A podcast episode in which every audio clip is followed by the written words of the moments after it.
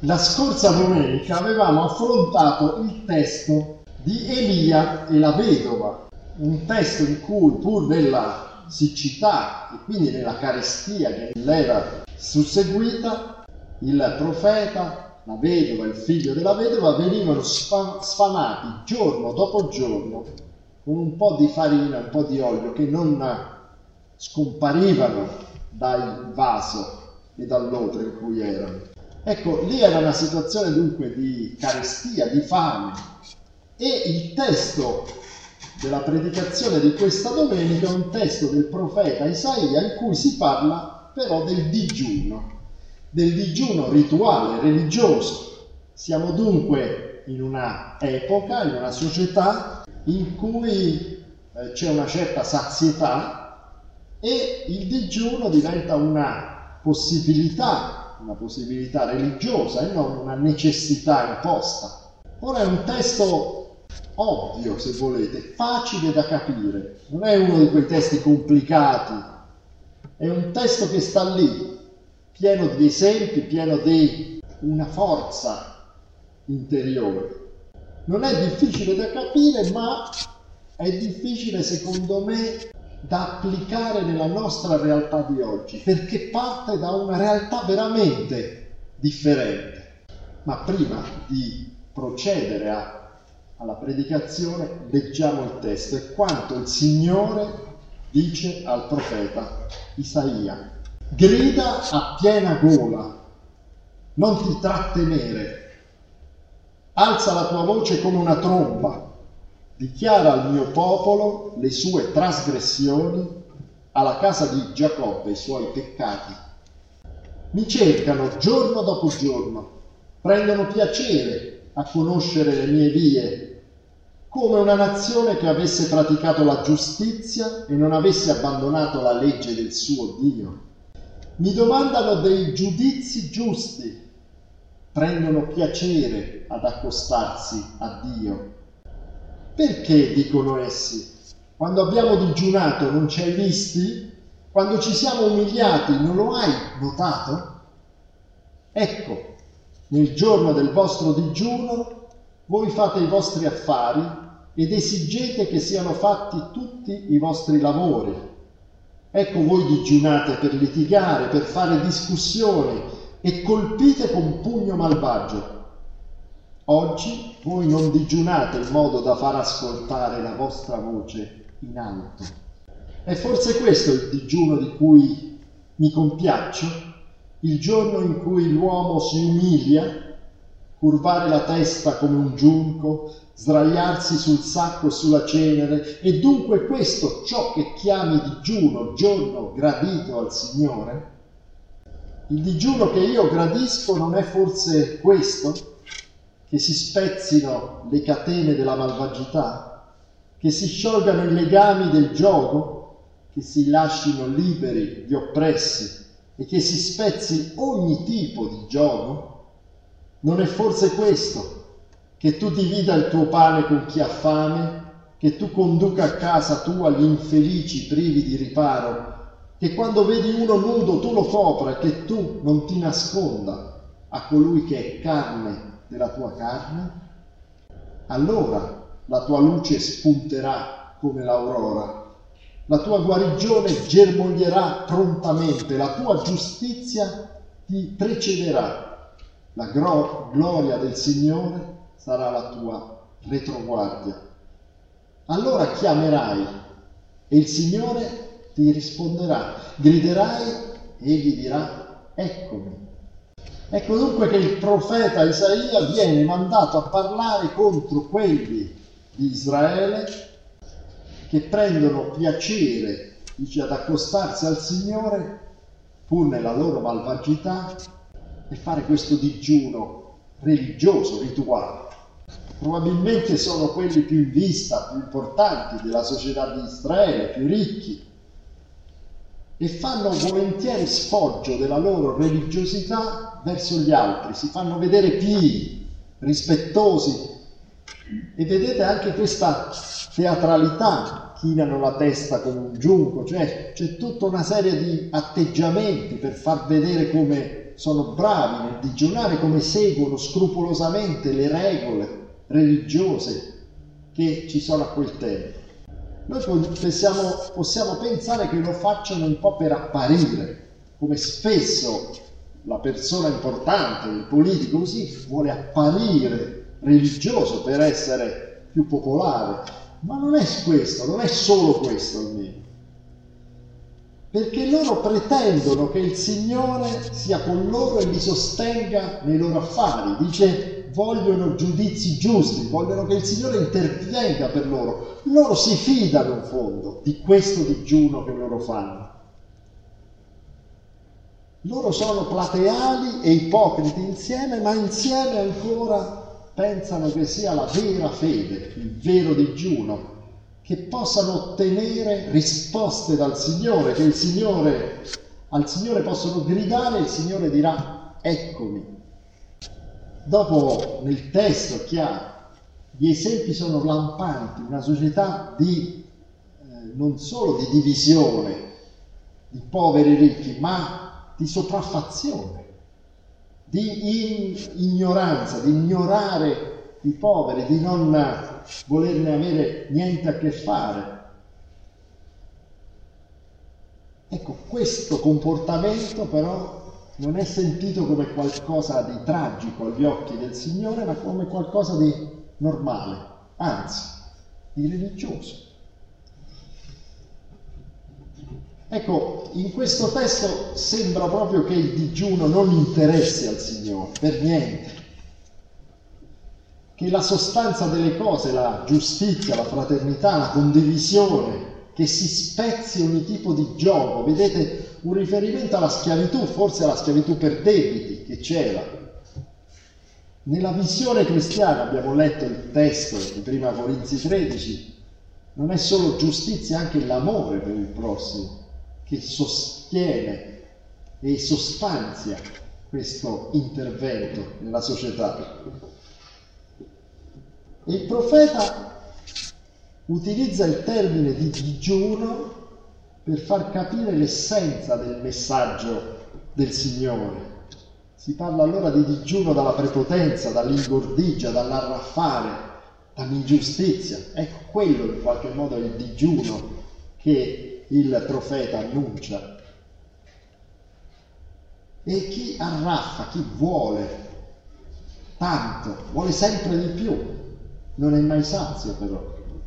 È preso come da una forza che gli stravolge la vita e non vedrà la luce del Signore e dirà che il Signore non si prende cura di lui perché non gli basta mai niente, vuole sempre di più. Ecco, questo è il testo. È un testo chiaro, ma come la mettiamo al nostro presente, alla nostra società attuale, alla nostra situazione attuale? Gli atteggiamenti di una religiosità rituale, un digiuno rituale, sono sempre meno presenti nelle, nella società e nelle chiese stesse. Anche nelle chiese è sempre meno presente questa religiosità rituale da mostrare. La critica all'ipocrisia religiosa, certo, va fatta forte quando c'è, ma stiamo in una fase diversa. Parto dalle chiese. Certe volte questa ipocrisia religiosa non è drammatica, ma comunque sempre pericolosa raccontava in un suo libro un famoso teologo, era un episodio almeno di 60-70 anni fa, stiamo parlando, non proprio di oggi, però che chiese un giorno a un suo amico cosa facesse prima di sedersi al suo posto in chiesa. Si aspettava che dicesse, come si usa spesso nelle chiese protestanti, che faceva una preghiera di raccoglimento prima di sedersi, prima del culto. E invece l'amico rispose, conto fino a 15. E aggiunse, contare più a lungo mi sembrerebbe esagerato, come un volersi vantare. Allora conto fino a 15, non c'era preghiera, c'era solo far vedere, mostrarsi. È sicuramente un episodio curioso, marginale, ma attenzione che qualcosa del genere alla fine si scopre, si capisce, si intuisce, specie i giovani, vedono che non c'è una realtà dietro, ma solo una forma. E questo finisce per rendere poco credibile il messaggio dei cristiani, delle chiese. Abbiamo anche tanti cristiani in tante denominazioni che si vogliono presentare come giusti. Giu- noi siamo giusti e gli altri sono gli sbagliati, gli errori, quelli, quelli nel peccato. Passano per un pensiero, per una valutazione teologica, alle volte per una scelta di cose moderne o di cose antiche, per autoassolversi, per dire sì, noi siamo giusti, sono gli altri che sbagliano. Ecco, questo è qualcosa anche condannato qua in fondo da questo testo, di ipocrita. Sei giusto, ma fino a che punto? Non è che ti stai ritagliando farisaicamente la tua giustizia, il tuo essere tranquillo, ti mette in discussione la parola del Signore oppure no? Perché la parola del Signore è questa che abbiamo letto in Isaia, è quella che scopriamo anche detta da Gesù, che ti convince, ti mostra il tuo peccato e ti annuncia la grazia, ma dopo aver fatto vedere che hai bisogno della grazia. Ci sono anche un certo moralismo nelle nostre chiese, nelle nostre anche fa parte forse dell'umanità. Voglio farvi un esempio, ma con molte virgolette, con le pinze, no? Gli esempi è sempre difficile farli. Ora noi ci stiamo avvicinando alla campagna di pane per tutti e sacrificio quaresimale e io ho letto l'agenda che ci è stata mandata, bellissima e anche tante bellissime iniziative. Ma non vi sembri che spesso quel testo o questi appelli ciolino nel moralismo? Sembra quasi a volte che noi cristiani abbiamo la soluzione e la proponiamo al mondo e che se tutti facessero così andrebbe tutto a posto. Ma noi non abbiamo veramente una soluzione, noi abbiamo delle proposte, delle, dei segni forse. Il moralismo sta nel fatto che non tutti possono seguire certe regole, che certi possono seguirle, magari perché sono più ricchi, magari perché sono in una situazione più agevole, ma non, non cambia l'insieme della società. Certe volte come cristiani noi dobbiamo prima di tutto partire dal fatto che facciamo parte di questo mondo. Che certi cristiani non sono di questo mondo, ma vivono grazie a questo mondo che produce tante cose. Allora dire noi non ci siamo, noi abbiamo la soluzione, è quasi moralismo, è quasi ridicolo. Ecco, la anche l'insistenza del nostro piccolo, no? dice ma noi nel nostro piccolo cerchiamo di fare ciò che è giusto. È bella, è positiva, ti apre la mente, ma certe volte non bisogna vantarsene, bisogna farlo, bisogna praticare la giustizia, il minimo di giustizia lì dove riusciamo a farlo senza sbandierarla tanto in giro. Ecco, di fronte ai grandi problemi mondiali, così correlati, così globali, così difficili, certe volte anche le migliori intenzioni rischiano di essere fallaci sicurezze, sicurezze di fare il bene, ma poi che non risolvono. Certe volte bisogna entrare, sporcarsi le mani, dicono qualcuno, ma neanche quello. Non essere digiunatori enfatici non mostrarci più giusti degli altri, ma ammettere che noi facciamo parte di questa società che spesso vive nell'ingiustizia, che spesso guadagna dall'ingiustizia e cercare di essere insieme con il nostro prossimo a cercare qualche soluzione di giustizia. Perché questo nostro mondo, questi nostri contemporanei sono vittime e carnefici insieme spesso. E noi dobbiamo andare con amore verso il prossimo, verso qualunque prossimo. E noi dobbiamo andare con la parola di Gesù Cristo, con l'annuncio di Gesù Cristo, dell'Evangelo, non solo soluzioni, ma anche un appello all'umanità, alla vera umanità del nostro prossimo. Ecco, cosa dire a questa società?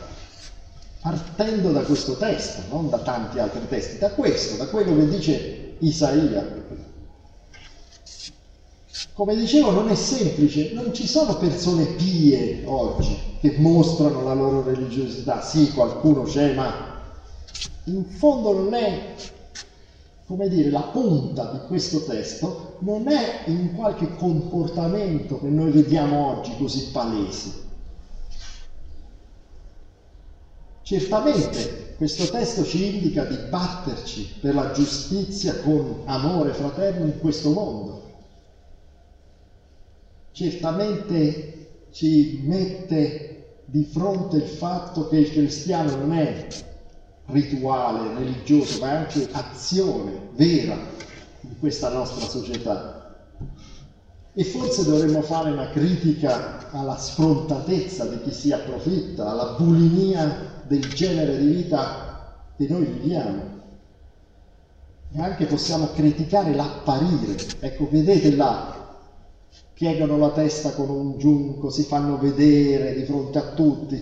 Ebbene, l'apparire non religioso chiaramente nella nostra epoca, ma l'apparire è così importante, farla finta, ostentare potere, ostentare anche la propria giustizia, dire no, è giusto così anche se palesemente è sbagliato, è immorale a volte. Secondo me però c'è da combattere la paura del digiuno, del digiuno vero, non quello rituale. Quando si parla di queste cose come se sempre la giustizia e lo star bene fossero contrapposti.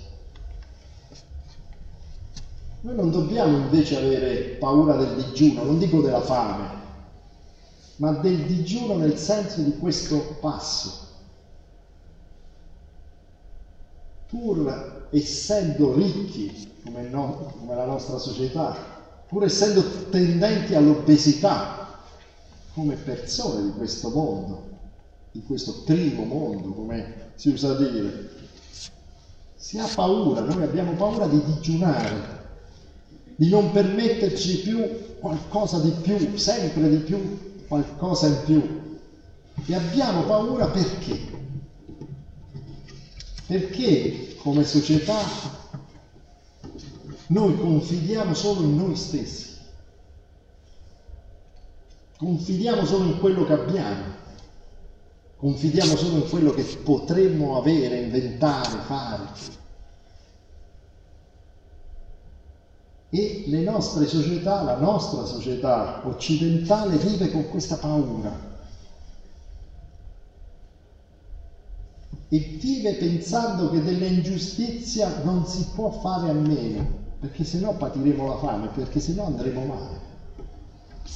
E il Signore invece ci chiede di fare la cosa giusta, ecco che viene paura, come la cosa giusta. Ma la parola del Signore ci dice fate la cosa giusta senza paura, perché se siamo nelle mani di Dio, se confidiamo in Dio, Dio si preoccuperà di noi. Allora spunterà l'aurora e il Signore dirà eccomi quando lo chiameremo. Serve allora un digiuno, una resistenza a questo mondo che incensa i manager con stipendi straordinari che vanno di pari passo a quante persone hanno licenziato. Ci serve un digiuno rispetto allo spreco, perché poi alla fine tante cose noi sprechiamo più che consumiamo. C'è un digiuno dall'idea di successo di questo mondo, avere denaro, avere oggetti da comprare, invece che avere tempo per vivere qualcosa di incredibile, affannarsi per avere cose che non avremo tempo per utilizzare, per godere, per vivere. Allora la tua luce spunterà. È questo che rende straordinario questo passo, non solo una critica, non solo così forte e così concreto, ma anche concreto l'annuncio, luminoso. La benedizione arriverà.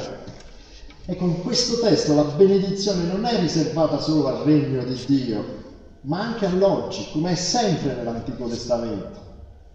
Non parla solo del futuro di Dio, parla anche del presente nostro. Questa luce che spunta ovviamente non ha a che fare con l'abbondanza, con lo spreco, non è avrai ancora di più, avrai tanti soldi o, o tanto potere, ma è una visione nuova, una visione nuova dell'esistenza, un ringiovanimento delle idee, delle prospettive che abbiamo, una maggiore autenticità del nostro vivere. E una rinnovata fraternità grazie a Gesù Cristo. Perché non è solo questione di buoni sentimenti, ma di fede e di aiuto del Signore, di fede e di doni che il Signore ci fa.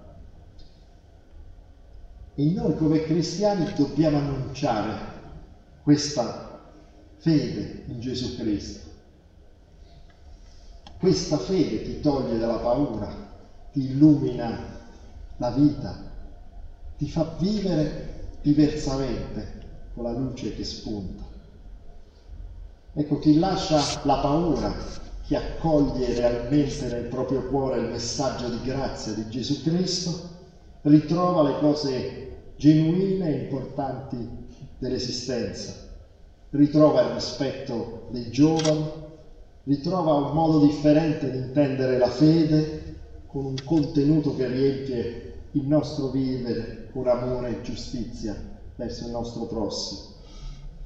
Ecco, non è che cambieranno di colpo tutte le situazioni, non è che la nostra società si stravolgerà in qualche modo all'annuncio di Gesù Cristo, ma noi avremo la consapevolezza di essere sulla strada che il Signore ci addita e quindi di essere illuminati dal suo Spirito e di essere in presenza del nostro Signore, alla sua presenza benigna. E ciò ci toglie la paura, ci dà nuova energia e ci fa rinascere come aquili. Amen.